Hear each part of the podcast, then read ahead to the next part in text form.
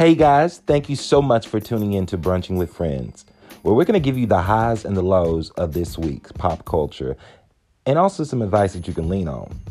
But remember, this ain't a show for your mom and her little friends, and it's also probably not safe for work. Other than that, let's start the show. Enjoy. Talk about a revolution, most people think violence um, without realizing that the real content of any kind of revolutionary thrust lies in the, in, in the principles and the goals that you're striving for, not in the way you reach them. On the other hand, uh, because of the way this society is organized because of the violence that exists on the surface everywhere. You have to expect that there are going to be such explosions. You have to expect things like that as reactions. If you are a black person and live in, in, in, the black community all your life, and walk out on the street every day seeing white policemen surrounding you. I when I was living in Los Angeles, for instance, long before the situation in LA ever occurred, uh, I was constantly stopped. No, the, the, the, police didn't know who I who I was, but I was a black woman. And I had a, had a natural, and and they I suppose thought that I might be a quote militant. And when you live under a situation like that constantly, um, uh, and time then and then you ask me, you know, whether I approve of violence. I mean, that just doesn't make any sense at all uh, whether I approve of guns. I grew up in Birmingham, Alabama. Uh, some very, very good friends of mine were killed by bombs, bombs that were planted by racists. Uh, I remember from, from the time I was very small, I remember the sounds of bombs exploding across the street, our house shaking. I remember my father having to have guns at his disposal at all times because of the fact that at any moment uh, uh, someone we, we, might expect to be attacked. The man who was at that time in con complete control of the city government, his name was Bull Connor, uh, would often get on the radio and make statements like, uh, uh, uh niggers have moved into a white neighborhood, uh, we better expect some bloodshed tonight. And sure enough, there would be bloodshed.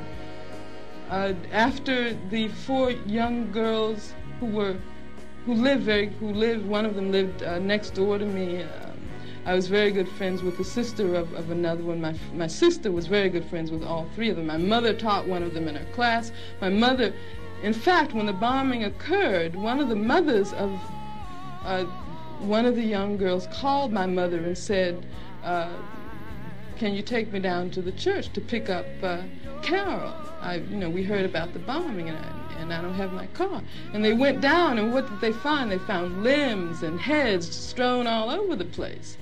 And then after that, uh, in my neighborhood, all of the men organized themselves into an armed patrol. They had to take their guns and patrol our community every night because they did not want that to happen again.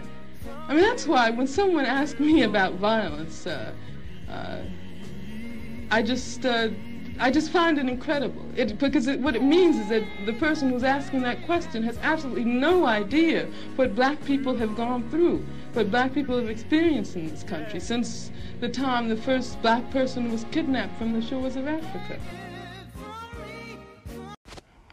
Hey guys, thank you for coming back to another episode of Brunching with Friends.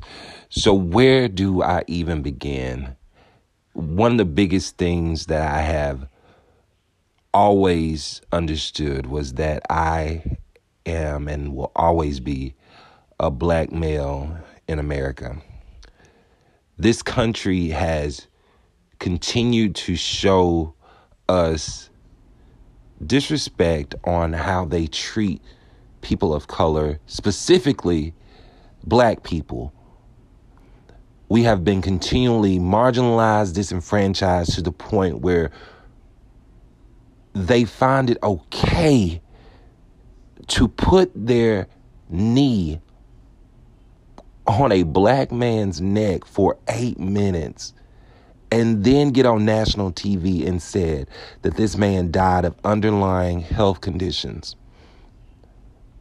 We have been through so much as a culture, dating back all the way to slavery, then through the civil rights movement, where at one point we didn't even have the right to vote. At one point, we were considered property of another person. And they ask us, why are we mad or why are we still angry? It's because we are continually pushed to the side, disrespected, made to be less than human.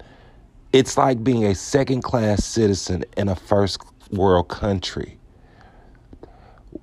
We can no longer accept this behavior from other people. Even in the components of behavioral change or behavioral therapy, when you want something to give you a different result, then different behaviors have to come in order to get a result that is new. So, with people going out into the streets and protesting and fighting for what they believe in, I continue to stand with those people.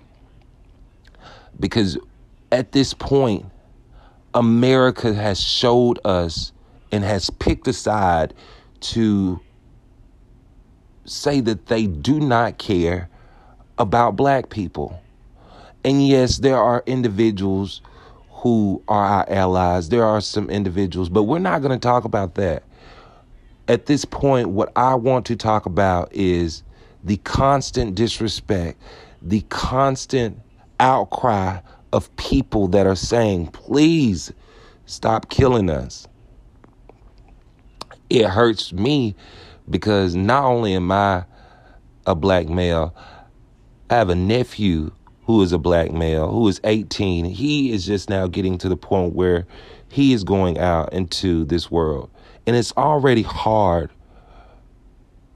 But to see someone who has so much potential, and I would hate to get a phone call or see on the news where something has happened to someone I know or someone I love, but it continues to hurt me because we're all one big family. So when I see another brother that is shot or that loses his life to police brutality, yes, it does hurt.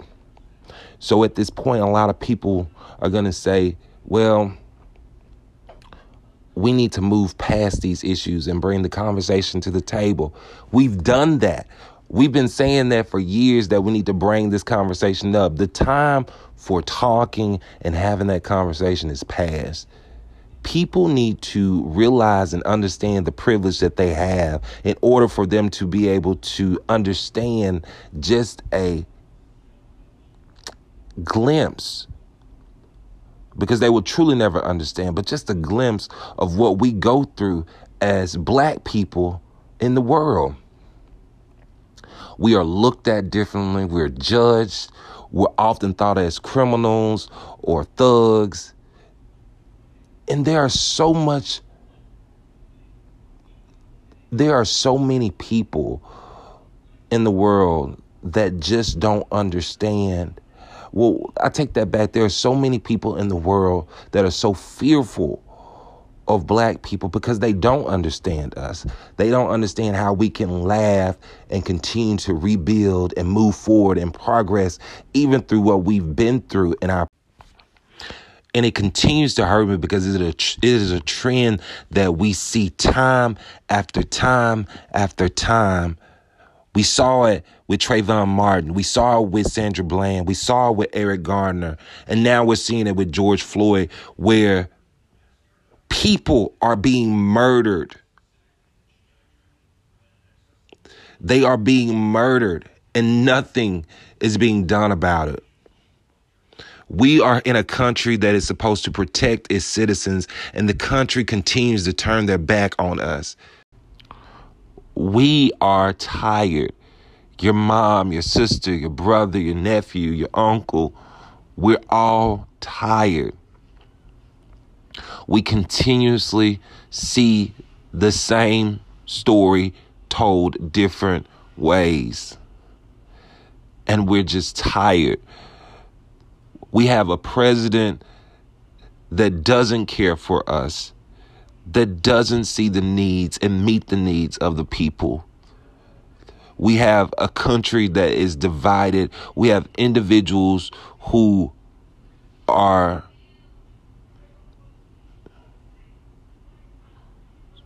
so headstrong into making black people feel less than.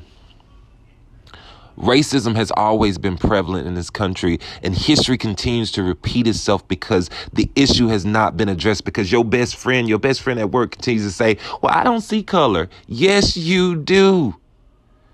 You see color. Because if you didn't see color, then what the fuck do you do at a stoplight?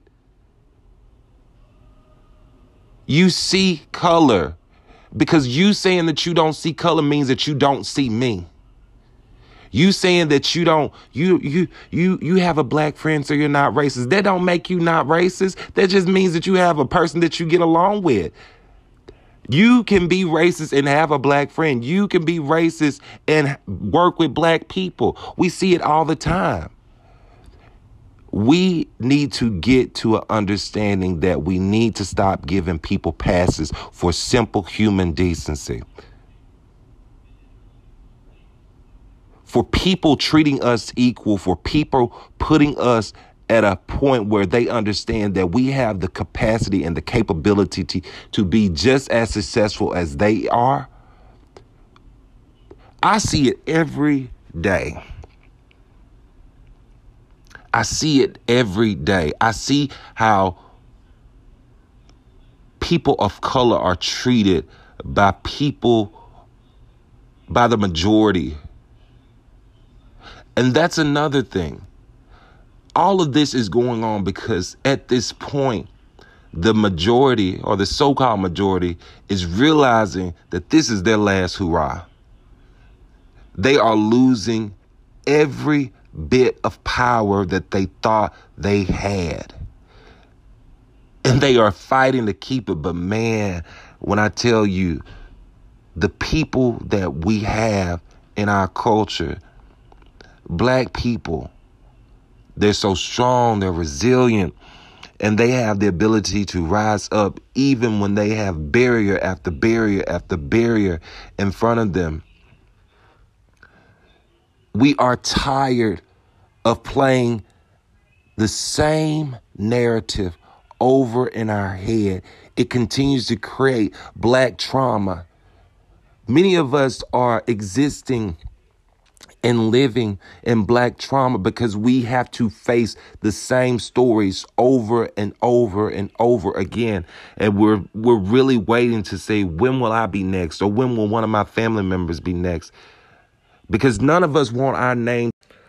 We are tired of continuously experiencing the black trauma that occurs when we see this same narrative over and over again. We are tired of stepping and fetching for this country that don't give a fuck about us. We are tired. And people are saying, well, it'll get better. We have hope. Yes, we got those things. We've been at those things. We are a resilient culture. We are a resilient race. But at the same time, it is so damn hard to be black. It is so difficult. And we don't need your apologies. We don't need your, oh, well, it'll get better. What we need for you to do is to see us, understand us, and allow us the space to create, to react, to ex- express, and to just be. You don't want to give up your spaces because you are so fearful that you will no longer be the majority. And that's okay. But at the end of the day, do not be surprised when we continue to fight for ourselves, fight for our liberation, fight for our freedom, continue to rise up and meet every challenge that you throw at us. Because we're no longer sitting to the side. We are on this movement. We are continuing to fight for our rights and our freedom. Because if we don't stand up for ourselves, then it will be continually done to us until every single one of us, all of our names are added to that list. And we're not going to let that happen. We can't let that happen. So, what do we do about the black trauma that we're facing here? What do we do as a race in order to make sure that we don't succumb to the depression, to the anxiety, to the fears that are that that is being caused right now by seeing that narrative played over and over again. One of the things that you have to always be mindful of is meditation is extremely important as a way to reset your overall thinking pattern and also to reset your body. Giving yourself 10 to 15 minutes and unplugging yourself from what's going on in the world is okay. I'm not saying to unplug yourself from the world for days on end because we all need to be active in showing unity at this very time. What I'm saying is take 10 to 15 minutes a day to meditate on what's going on in the world and how you can make it better and what you can do to implement things that are going to make it better. Because we need your ideas. We need your truth being told. We need your self expression. Because at the end of the day, we all we got and we all that we need. Another way to cope with the trauma that occurs is to seek counseling. A lot of us in the black community sometimes have trust issues when it comes down to seeking help. But we have to continue to protect and safeguard our mental health by talking to a therapist, a counselor, a psychiatrist, what have you, whatever it's going to take to make sure that you are addressing any issues that you have going on. Because continuously seeing unarmed black people being shot and killed can cause an individual to have PTSD, anxiety, depression, all of those things. And you have to be able to seek the necessary treatment in order for you not to succumb yourself to the overall triggers that are constantly being put in our face daily. We have to play this game very strategically because this is chess. We have to make sure that we are forward thinking that we are making moves that are healthy for us. And in order to do that, you have to be self full. You have to be able to take care of yourself before you can take care of others. So, as you are experiencing what's going on in our nation today, you have to be able to say, I'm going to go talk to somebody about these issues. Once you have talked to someone about these issues, then you will be more capable of helping others who are going through the same traumatic issues. Again, I don't have all the answers. None of us have all the answers. We have been going through this for years, decades, centuries. But we do know one thing is for sure. We will always be black and we will always come out on top because we are powerful beyond measure and that is what puts a lot of people in a state of worry because they don't know how we do it. They don't know how we survive so many years of torture, enslavement, beatings, brutality, not having rights. But we did. And we will continue to do that by continuing to fight and stand up for what's right. So, yes, when someone says, all lives matter, you say, okay, sure. But at this point, we're talking about the black lives that matter. Because black lives are the one who are being killed and murdered in the streets. Black lives are the ones who have been disenfranchised and marginalized to a point where they are trying to write us out of history. So, yes, King, yes, Queen, continue to fight every small battle, large battle you have to in order to push this movement ahead. Demand your seat at the table. Be in the room.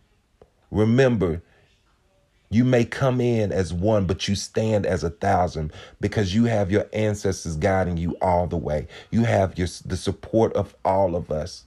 Continue to be a earth-shattering voice to those who want to push us to the side. Continue to break ground in every single thing that you do. I hope that something that is said throughout this podcast motivates you, puts you at a point to want to go out and be a part of this movement. Because right now is history. Right now is what they will read about. So, are you going to sit on the sidelines? Are you going to watch everything go by you and say, "Oh man, I really wish I could have did that." No, do it. Get up and do it. You so black? Ooh, you so black. When you smile, the stars come out. You so black when you born, the God come out. Black as night. Black as dirt. Black as a boot. Black as a hearse black to the earth. Black at last and black at first. Black unrehearsed. Black uninvested. Black uninvited. Black ill requested. Black interested. Black entertained. Black in something special, baby. Black just the same. Black like your mamas and black like your daddies. Black like you want me and black like you could never have me. Black and inconvenient black with the burden of proof, black until proven innocent, black with the built in truth, black and blue, black and substance abuse, black with the life that matters, black with hands up, don't shoot, black with lead in my water, black in a subpar school, black and pipeline to prison. Black single mothers with children, black and caught up in the system, black and tired of the division of being black and broke, black and poor, black and bleeding, black before black was needing social media, black as bland back to Africa and black again. Black as Panthers, black as Angela and Assata, black as Betty and Coretta's sons and daughters, black as pyramids, black as mathematics, black as melanized, black is magic, black is televised, black is in need of drastic black advancement, black enhances, black with chances, black with privilege, black with pride, black on purpose, on the black hand side, black and beautiful. Black and blessed, and highly favored, black and blessed, black and so much more, black and nothing less, black and educated, black and dangerous. You know, blacks with education is the most dangerous. Black is brilliant.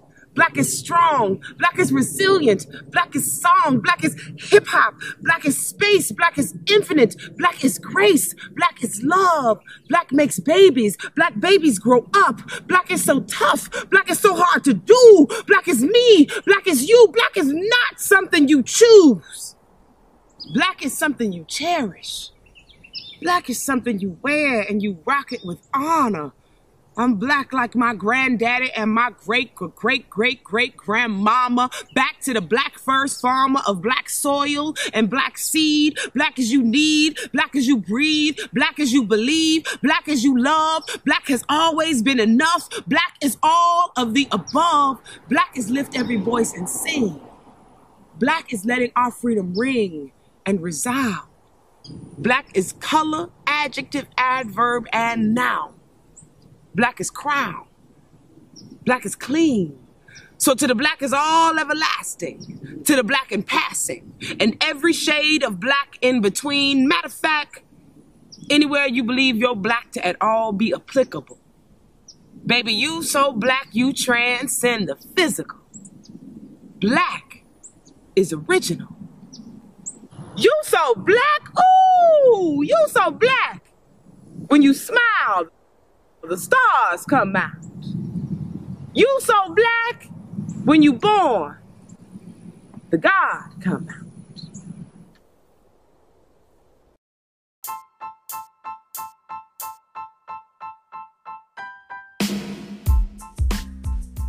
Hey, you guys, looking for something to get involved with? Well, Black Lives Matter movement is that something. Go on social media today, follow Black Lives Matter, sign a petition, donate, do what you can, make your voice heard. It's time for change. Join Black Lives Matter and help us progress the world.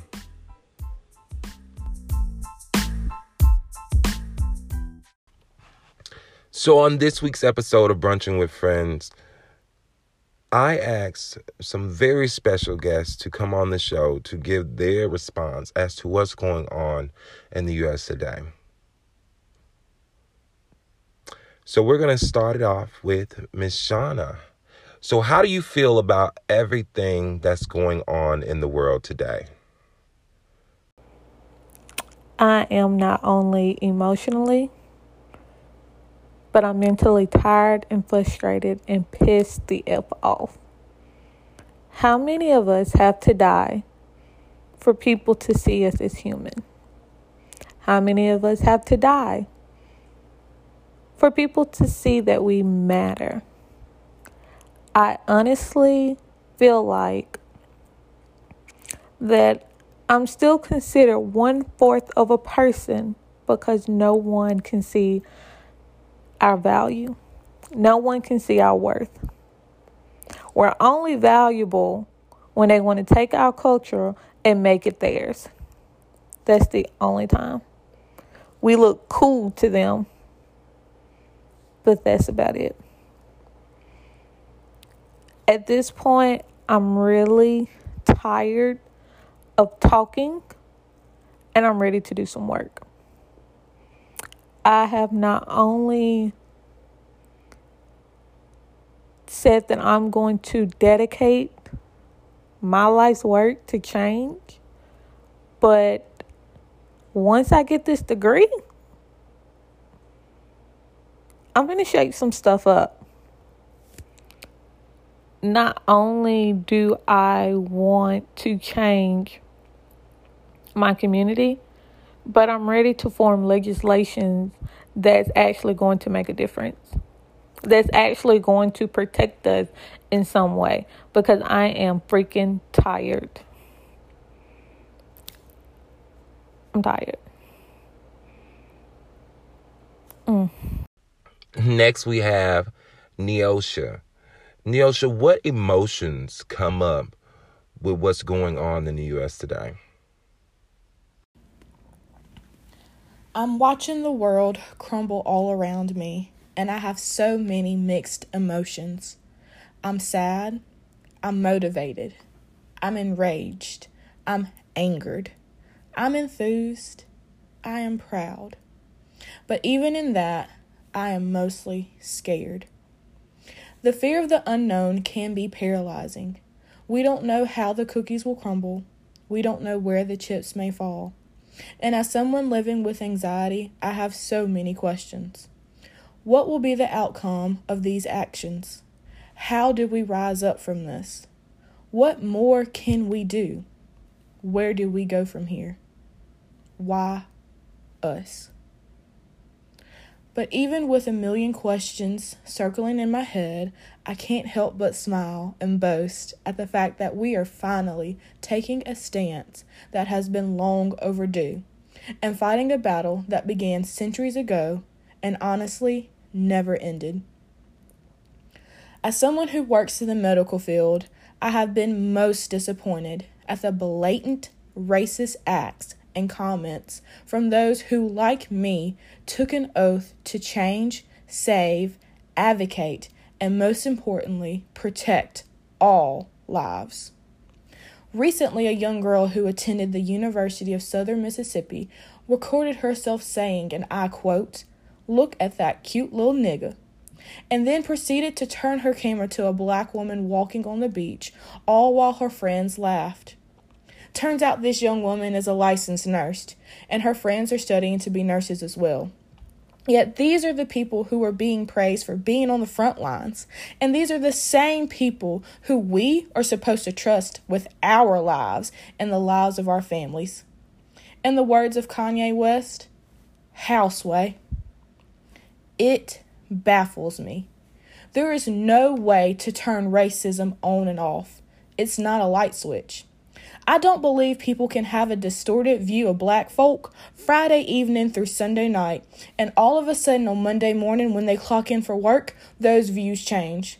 No wonder African Americans are less likely to receive preventative care, and the quality of health care for us is minuscule in comparison to that of our white neighbor. No wonder the maternal mortality rate of African American women is four times greater than Caucasian women. No wonder we don't like going to the doctor. We don't even like to take medicine.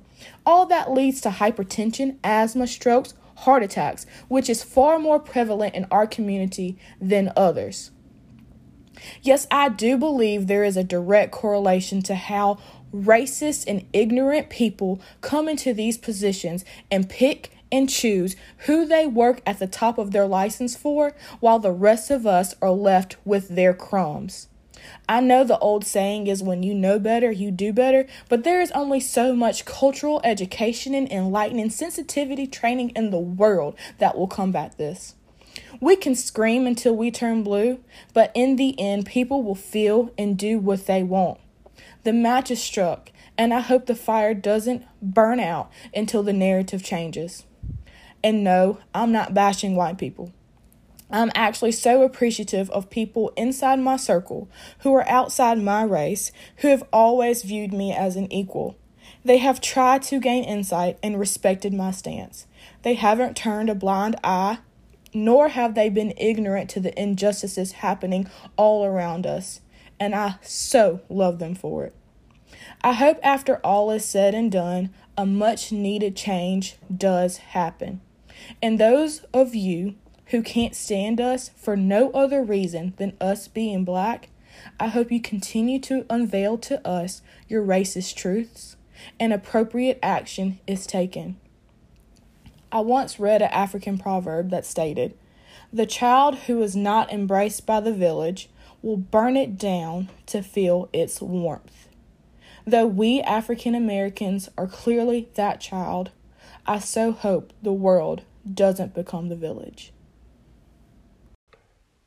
Dr. Harris, I'm going to pose the same question that I asked Neosha.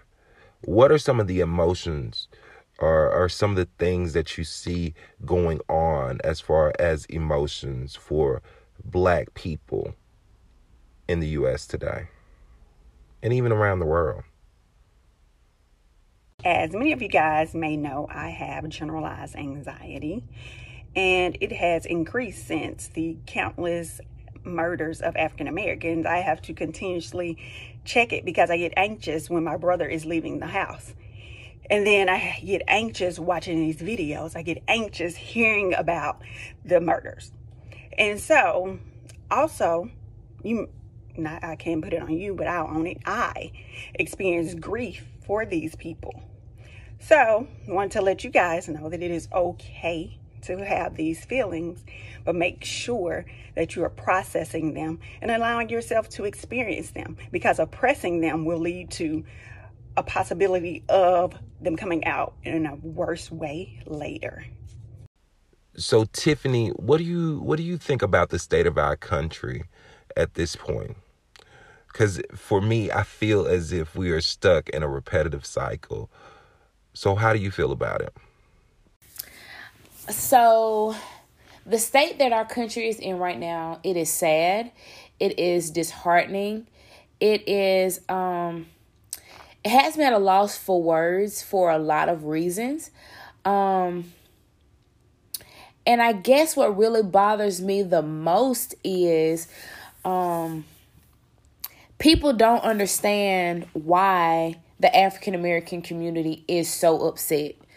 Um it is not fair when the color of your skin determines or dictates how someone treats you, how someone approaches you, or how someone judges and jumps to conclusions um, without even asking questions, and how their actions are not. Um, their actions aren't questioned. There are no rationales behind their actions. And it's just like they get a slap on the wrist or um, they get um, simply fired or they get administrative leave until further research is done. That is not fair to one, the family of the victim, and two, the African American community. Um, I feel like police officers have been some police officers, and when I say some police officers, I mean the white police officers that are killing our African American men um, and boys.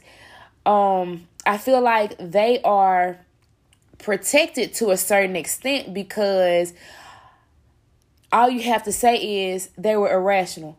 Asking why is not an irrational question that is asking for clarity, asking for understanding. Um, and I feel like communication has been lost between the um, police officers and the community or African American community. So, as an aunt of an African American 18 year old young man, the sister of an African American man, it is frustrating and um aggravating and it it causes me a lot of anxiety when they're out or when they call me or when they when I'm expecting them to be home or my nephew to be home at a certain time and I get a phone call or I'm riding down the street and I see a white Honda Accord pulled over by a police officer, I instantly fear the worst and it shouldn't be that way. I remember when police officers were the apple of kids' eye because they wanted to protect and serve. They wanted to be like heroes. And now police officers are like villains. When Colin Kaepernick simply kneeled to show the injustice of police officers in the United States of America. He he was he was bashed, he was taken for granted, and his career was ruined because he wanted to shed a light on this. So you took this man's career. Then you have um uh pre- the president of the United States right now who says that racism is not an issue in this country. How is racism not an issue in this country when every person who was killed by by a police officer has been African American. You had a woman walk into an apartment who was a police officer walk into an apartment where she said it was hers and kill a man and and you still had to take that to trial. That was simply murder. You have a man who killed George Floyd and you gave him third degree murder and a misdemeanor. Not a misdemeanor, um not a misdemeanor, manslaughter. You gave him manslaughter. That means he did not intentionally kill that man. Yes, he did. He put his knee on his neck. Just because he can scream and yell and say, I cannot breathe, does not mean you're not cutting oxygen off. If you know anything about the human body, your neck has two arteries. You have your carotid artery. Those arteries are beneficial to get blood from your heart to your head and back to the throughout your whole body. If you cut oxygen off to that artery, you're instantly depriving the brain of oxygen, which means when the brain dies, the person is literally dead. The brain is the only organ in the whole human body that cannot be removed and transplanted from another body. It doesn't work that way. So you completely cut this man oxygen off to his brain. He is yelling and screaming for someone to help him. And you have an officer standing there looking like Boo Boo the fool, not doing anything. Nothing at all. And for him to put his hands in his pocket, that is putting more pressure on that man's neck. I don't care how you look at it. I don't care how sorry he is. He murdered that man. It wasn't third degree, it was first degree. He meant to do that. He meant to debilitate that man. There is no other way to say it. I don't I'm not going to say that I sit here and I condone the riots that are going on. I don't condone burning down buildings and all that kind of stuff. But if this is what it takes for the African American community community to get your attention, well damn, we got it. We have to do it. We have to do something that is going to have people listen to us. We are tired of our black men getting killed, and we are tired of being the victims of sense of senseless crimes. Just because my skin is black does not make me a threat. Just because someone else's skin is white does not make them right. White privilege does not mean that white people do not go through things because everyone goes through hard times. Everybody falls on hard times. However, white privilege does mean that because the color of your skin, you're able to get out of a lot more situations easier because your skin is white. And because my skin is brown, that means I'm more likely to have done something because when you look at me, you might see me as an angry black woman, or you might see an African American man as um a threat because he's assertive and he speaks with a lot of passion and he's protective. So he has an attitude and he's more violent than someone else. So yes the color of our skin plays a humongous role in how we are treated how we are seen and how we are respected. There are a lot of times where people of color have been overlooked and and misled and misguided because of the color of their skin because they are seen as unequal um, to someone of a of the Caucasian race, and that is not fair, um, because we are just as educated, we are just as um, positive and can put forth just as much effort, but because we're always trying to defend our race and our people, we're seen as ignorant or angry.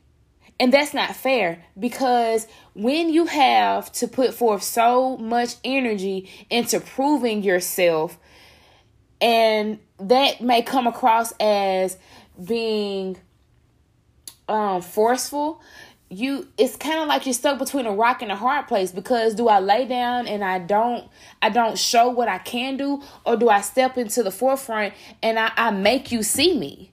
And I feel like that's where we are now as a country. Like you're going to have to recognize that black people are tired. We are tired of being killed. We're tired of having senseless funerals, um, putting people in the ground too early for no reason, and just having someone say, I'm sorry, or I didn't mean to. So, what did you mean to do when you shot this person this many times? What did you mean to do when you put your knee in his neck for nine minutes? What What was your intention?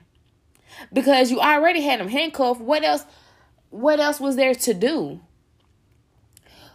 At this point in time in 2020, what needs to happen is um, law enforcement officers need to learn how to talk to people. You can't talk at people. Where the world is right now with violence and emotions and feelings, there is no way you can talk at people. You have to talk to them. They are going to have to learn how to respect people who are not like them in turn to get respect. And until that happens, I don't see anything positive coming from this. And that is so sad because, like I said, I have an 18 year old nephew who I love with every ounce of me. And it is aggravating and frustrating to hesitate when he walks out of the door because I'm afraid that he may not walk back. Or I'm afraid that I'll get a phone call about whatever. And that is that's the heartbreaking part because now we have to shelter our kids and not allow them to learn and grow and have fun because of the fear of the unknown a luscious Cooper. I'm tired, girl. Tell me what you got for me. In the words of Miss Fannie Lou Hamer, I'm sick and tired of being sick and tired. As a wife, as a mother, as a daughter, as a sister, as a granddaughter, as a cousin, as a friend, I truly fear for the black men in my life. Um, having a husband who is has an athletic build and tattoos over his arm, many people could get the wrong impression about him when he is out and about. He could very well fit the um, description of a target. He could very well be considered a threat to anyone based on looks alone. However, the most humble, the most laid back person one ever could meet. You really don't know him until you get to know him. And I do fear for him daily when he leaves home, especially in his field of work. I never know um, when someone may view him as a threat, whether he is out running or just out minding his business. I don't know who would ever see my husband as a threat. So I am always constantly keeping him covered in prayer. My twin boys are only nine months old, so of course they do not have an understanding of what is going on right now. But I know one day they will grow up and the faces that are so cute and adorable to so many people, both black and white, will one day be a threat to someone. And at what age, I guess for me as a mother, the question is at what age do I have the talk with my sons that they will come off as a threat to someone else? Is it even fair that I have to have that talk with my children about being a threat to someone else? And we have white people who are not even teaching their t- children that not all African American men or women are a threat to them. Should we even be having to have this conversation? Um, but in reality, we know that one day it will have to happen. And I can't say at what age that would be appropriate. Um, the young man who lost his life a few years back, I think it was Tamir Rice, he was only 12 years old. So, do we have this talk years before 12, right at 12? Just what is the appropriate time to have that talk with your children? Um, I have a 19 year old brother who's very upbeat, very outgoing person. L- looking at him, I would not think he would ever be a threat to anyone other than because he's a black male. Um, but I fear for him. He um he's a very friendly, outgoing person. He just counts like to be out and sometimes he is out with the wrong crowd. And I would just hate for him to be at the wrong place at the wrong time with the wrong people and get caught up in a situation that he does not need to be in, a situation that he cannot control. So, as a sister, I am always concerned for him. I am always keeping him covered in prayer. Um, my father and grandfather are a little bit older. They um, live in a small town here in Mississippi in a very, very small, smaller community in that town. And they don't bother anyone. They're really to themselves. However, they're very, very quick tempered. And I know that if they are put in a situation where they may have to react, um, it could definitely be unfavorable. Um, they are just a man's man and they are not going to let anyone play down on them. So I definitely could see them being in a situation where things may not go in their favor. So I'm always keeping them covered in prayer. Not just the men that are related to me, but also my friends. I'm always keeping them covered in prayer. It is so tough for our black men um in today's world. We are here in 2020 dealing with situations that took place in the 1960s. And I think Will Smith said it best, and I cannot quote him exactly, but this is just not just starting, it's being filmed more. And it's really sad that we are living in these times. It's, it's very disheartening. And um, I sincerely pray for our black men each and every day. I feel that sometimes they carry a very heavy weight on their shoulders. They're catching backlash from the races, and sometimes they're catching backlash from our own race. Um, this conversation could really, really go on for a very long time, but I'm just kind of trying to touch on some of the things um, that stand out most to me. I think when black people really really do get to the point of being tired that you will you will see us retaliate totally differently. Um i hate to say this but I, i'm gonna have to say it. Eye for an eye. I will lay down my life for my children. And i'm not going to tell you that if a police officer takes the life of one of the men that I love so dearly, knowing that they are unarmed and did not commit a crime, I'm not going to tell you that I would be the woman to get on TV and ask and, and to forgive them and ask people to be peaceful and let my family rest in peace. No, if they don't die in peace, I just cannot go about a situation like that peacefully as I see so many mothers and wives and children get on TV saying that they forgive the ones that have taken the lives of their loved ones. They get on there asking us to be peaceful and to just keep them in prayer. I'm sorry, I just not have reached that level of maturity yet. Um, this, like I said, this is a very disheartening situation. And as I stated a few days on my um, Facebook post, until somebody pulls a Carl Lee Hailey I just really don't see things being differently. And if you don't know who Carl Lee Hailey is, then I highly suggest you watch A Time to Kill.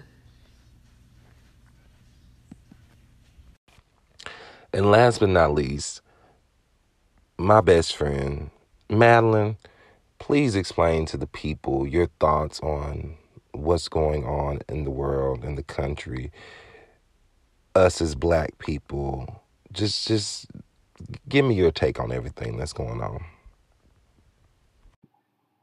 First of all, let me start by stating something that really doesn't need to be said. Black lives matter. Every single black life on the face of this planet, heterosexual, LGBTQ, light skinned, dark skinned, able bodied, handy capable, old, young, near, far, every black person in between. You matter. And I speak directly to you right now. I find myself waking up mad and going to bed mad as hell. I find myself voicing my point in the face of those who burn LeBron James and Colin Kaepernick jerseys in the street, as well as SEC fans who tear cities up when they lose. Those same people try to shame protesters who are sick and tired of being treated as second class citizens and who are in the street being killed by people who are paid bi weekly to protect people for a living. And when they clock out, they go home. A white lady told me today that she has been screamed at by cops for something trivial a number of times, as if it compares to the experience of a black person in America. Girl, save it. It was so deplorable. It almost made me laugh. The level of delusion running rampant in the hearts of people who have added stock to the phrases black on black crime, free speech, First Amendment. Oh, and my favorite, Martin Luther King would not like this. Child, please. Martin is not here because he was killed for using that First Amendment that you love so much. The willful ignorance is sad. And honestly, it's not my job to argue with white people who have to answer for their own salvation. I am so glad that God sent his son down to earth so that I will only have to answer for mine. In the song Take Me to the King, Tamela Mann sings, Truth is I'm tired, options are few, I'm trying to pray, but where are you? Truth is, I am tired. I'm tired of people downplaying the plight of black people, not people of color, black people. Options are few. When you live in a country with leadership that does not reflect the citizens who toil every day, negotiating is impossible. I'm trying to pray, but where are you? I pray every single day that God creates in me a clean heart and renews the right spirit in me. I look at people hurting, racist, laughing, and I look to God for answers, though I know with my limited knowledge that is where faith activates. I keep in mind that no matter what, God is still in control. But don't think I'm going to back down now. I have, however, shifted my focus to the families of the fallen brothers and sisters I will never meet. Their friends, associates, those who have encountered these lovely men, women, and children. I think of them and my heart mourns. Nothing I feel can be compared to the pain they will forever hold in their hearts. I think of those who do not get media attention or whose deaths have not even resulted in as much as a trivial arrest. I think of Breonna Taylor, shot like a criminal in her own home as a result of a no knock warrant. Even more, I think of the trans men and women who receive little to no attention at all, like Tony McDade, a black trans man who was killed by Tallahassee police recently. I say your name I hold you in my heart and I will continue to fight for you. I won't forget you. To everyone listening, do not thank white people for being decent and standing with black people. As much as our culture permeates every inch of society, it should be expected, not congratulated. If you really believe that all lives matter, you're just displaying what that means, right? No cookie for you. Celebrities will continue to show their true colors, as is what happens with these situations, and corporations will too. Make the choice to no longer support. It's really that easy. Holding your dollar is more powerful than using your voice these days, I guess. Black lives matter then, they matter now, and they will forever matter. We can't be silenced. we will never be stopped and we will continue to pave the way for everything good in this world. I mean, we did build an entire country that was foreign to us. For free, might I add. We should have more say than anybody on how this government is run. Stay safe, continue to protect yourself, and know that you are not alone. We will take back everything that is owed. In the name of Yeshua, Jesus, King of Kings, Lord of Lords, Son of God. Amen.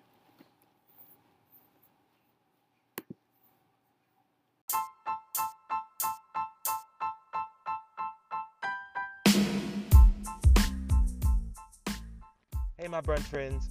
Are you looking for something new to read? Something interesting that will keep your attention? Well, check out Sing Song Blackbird at singsongblackbird.wordpress.com. Check it out today.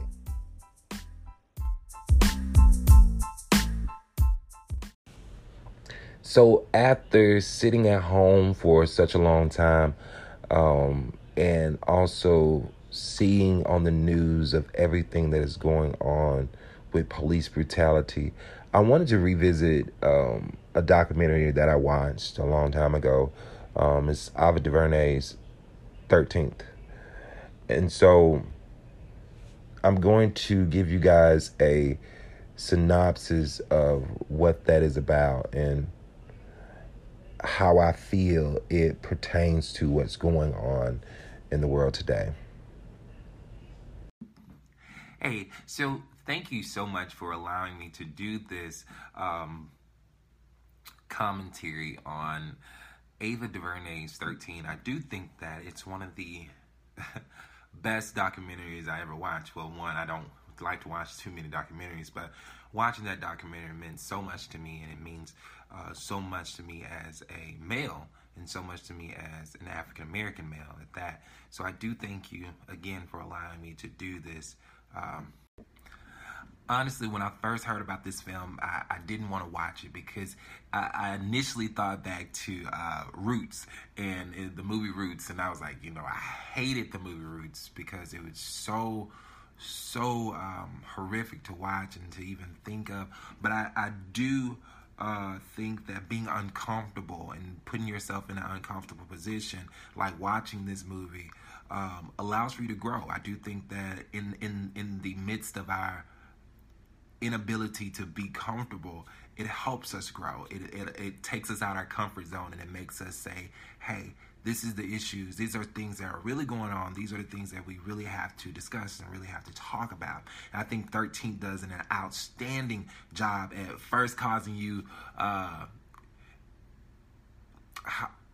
frustrating and overwhelming thoughts. I do think that it, it does um, play on your emotions a lot. It does create this. Um, this tense atmosphere. But I think that that's one of the things that's needed. I think that these things and these uh, the the points and the issues that are brought up in 13th are needed. And and just to go deeper into what 13th, the, the just the title just to go into the title and what the title is about. The title 13th um, is talking about um, slavery, um, the freedom, the freedom of the slaves, unless it was a, com- uh, a crime that was committed uh, to uh, place them back in incarceration, and that's how uh, this documentary uh, was brought about because uh, Ava DuVernay, who is the director of this film, saw that um, this mass incarceration, and many people who have written books on this uh, sees this mass incarceration as a continuum of slavery. And I think that um, is so true because so many African American and so many people of color have been moved into the system, and that's one of the, one of the reasons why I'm doing my PDE on the school to pipeline prison system with uh, adolescent males um, that are African American. So. So, first issue that I would like to touch on that this ish, uh, that this film brought about was the Jim Crow laws, which uh, many people who from the South have heard of these laws that cause uh, segregation and separation in the tense atmosphere that existed. I know my grandmother is 90. 95. My grandmother is 95, and she would tell us the stories about how in Quitman, Mississippi, that you had to go on back roads. You couldn't you couldn't be seen in um, walking or even going on the public streets. You had to go through the back of restaurants. And then uh, even till 2005 i will say um, from my personal experience quitman mississippi um, had segregated proms up until 2005 when they attempted to integrate those proms. However they moved the proms to meridian mississippi. So quitman has never had an integrated prom um, in the city of Quitman uh, due to racial tension. Now, these uh, these things were highlighted. These issues of racial tension was highlighted in the film 13, and the way that that was brought about was discrimination, uh, prejudices, and also um, one big thing was lynchings, uh, which happened. It happened in the South, and these were the things. These were the tactics used. Um, by Caucasians um, to deter people of color. All right. So the next thing that happened this film shows and depicts how these actions, whether it was lynching, whether it's segregation, these beatings, these the, the Ku Klux Klan coming to your home and burning crosses on your lawn, the, she depicts how these actions marginalize disenfranchise this population, these people of color. It, it, it marginalized them and stripped them of their voice, giving them no platform, giving them no ability to speak up for themselves and, and talk for themselves. So this this film is a direct response to to um, being placed over many years um, in a position where we have no voice, where we had no voice. And now this film is giving us and giving this population, giving people who have been marginalized and disenfranchised, whether it's uh, people of color, women, um, LGBTQ, um, giving them this voice to say, hey, you know, we count, we matter. And, and I'm going to tell you that uh, with this voice, I'm going to show you and, and, and, and give you the real, the raw, whatever is going on, these issues that are going on in our nation, and and even though this it this spans back uh, years and years, it still happened. And these are still issues that are going on because these issues are not just uh, from the past. They're systemic. They're systemic issues. They're systemically placed issues that continue to impact people of color especially when it boils down to um, mass incarceration the next issue that was highlighted in the film 13 was the war on drugs, which um, happened. The government changed the laws on um, the length of sentences for different substances. Like, say, for instance, marijuana received a longer sentence than cocaine. And then the specific reason for this is because um, the government felt as if uh, many users of marijuana and cheaper substances like crack cocaine uh, were uh, people of color, and they used this as a ploy to um, move individuals into the prison system for longer periods of time, basically destroying and breaking apart uh, people of color's families, their homes, um, because what this broke up families and and created a trend uh, sending families to be further marginalized and placed at a disadvantage due to not having a a, a, a second provider in the home. And, and and and also it impacted the children because once the children sees this they they either get into this mentality of of, of hurt and anger causing them um, to engage in negative externalizing behaviors um, which we see um, in a lot of kids um, in predominantly African American schools, uh, where these kids are are are are living in single parent households due to one parent being incarcerated. Uh, they exhibit behaviors like oppositional defiance or conduct disorder. So, another issue that I think has been systemically placed is um, the housing authority. When you think about housing authority, only a single parent um, with children can live in a housing authority. So, um, for individuals who have been incarcerated, um, when they're coming back, they can't even re-enter their own home because if if a family is living in housing authority, you cannot have a, a, a two parent household, then you will have to be moved out of the housing authority, possibly placing this family even more at a disadvantage or even more at risk for uh, uh, uh, for poverty or or, or, or, or negative outcomes. Uh, so, finally, I would like to touch on um, what this film depicted was these companies who had supported the ALEC, which is the American Legislative Exchange Council, who supported uh, the prison complex, building more prisons, uh, uh, taking incentives to fill these prisons. These are companies like Walmart, AT&T, State Farm, and many more, over like 300 companies. However, Walmart did um, drop out after criticism. However, as a person, I'm like, I'm not gonna shop at Walmart, even though it's hard. It's hard, but I'm not gonna shop at Walmart or or use these services who basically are putting individuals in prison or who are or who are supporting this who are basically building and, and supporting the uh, the filling of prisons more than education. We have more prisons than educational institutions. Do you realize that we have more individuals? We have 5% of the nation of the of the world's population, but 25% of, of, of the world's prison population. That is a large amount. And these companies are continually to support the ALEC to build these prisons, to, to fill these prisons, which is very infuriating to me. So before I end this video, I, I, I, wrote something and I placed it on uh, Instagram today, and I would like to share it with you, um, and hopefully you will like it. It, it, it pertains to not only the uh, the documentary 13, but also what's currently going on in our nation, um, as opposed to um, the racial tension, the the the the police brutality, all of those things that are going on. I think that this quite sums it up. Um, it states advocacy is at the pinnacle of my role as a licensed clinician.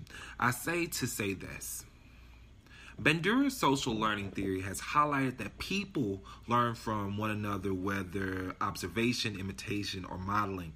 Um, these issues occurring in our nation continuing to marginalize and disenfranchise people of color, uh, women, members of the LGBTQ, people of poverty, and many more will continue to be an issue due to how we are learning to treat each other and respond to each other. Oh, what I received from Psychology Today um, it states that one of Bandura's most famous experiments, which we all know is the Bobo doll, and how the children um, who observed adults being violent towards these Bobo dolls um, were violent towards the Bobo dolls themselves, or violent towards, uh, or presented violent behavior themselves. Uh, we get that. So, in understanding that, I, I, I pose that we must change this dynamic. We must we must help people and teach people um, how to do better and how to be better. And and I continued in saying that the issues at hand is more than just taking a knee or more than uh, uh, uh, why Black Lives Matter. It is a response to a systemic issue that is continually perpetuated in our society. Keep those who are disenfranchised mar- and marginalized voiceless. This is an act to do that, to keep us voiceless, to keep individuals of color, to uh, keep uh, women, and to keep members of the LGBTQ voiceless. Um, so here's what I propose to do uh, to change it. This is what I'm saying as a clinician. We must engage in love, which is L U V, not L O V, which is listen, understand, validate. Implementing this daily helps uh, to embrace differences and tear down walls that exist between us. When we exhibit these behaviors, our children and, and others around us learn how to exhibit similar behaviors as well. And that, that's going back to that social learning theory. Um, that's why I brought that up earlier. Just because an issue does not impact you does not make it an issue, does not make it not an issue. Um, ask yourself is what you're teaching and what others are learning from you, is it helping or hurting? Is it building or dividing?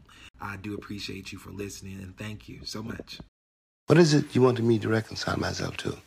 I was born here almost 60 years ago. I'm not going to live another 60 years. You always told me it takes time. It has taken my father's time, my mother's time, my uncle's time, my brother's and my sister's time, my nieces and my nephew's time. How much time do you want for your progress?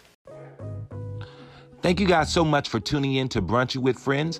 Please send all of your questions to brunchinwithfriends at gmail.com. That's B R U N C H I N W I T F R E N Z at gmail.com. Send your questions today.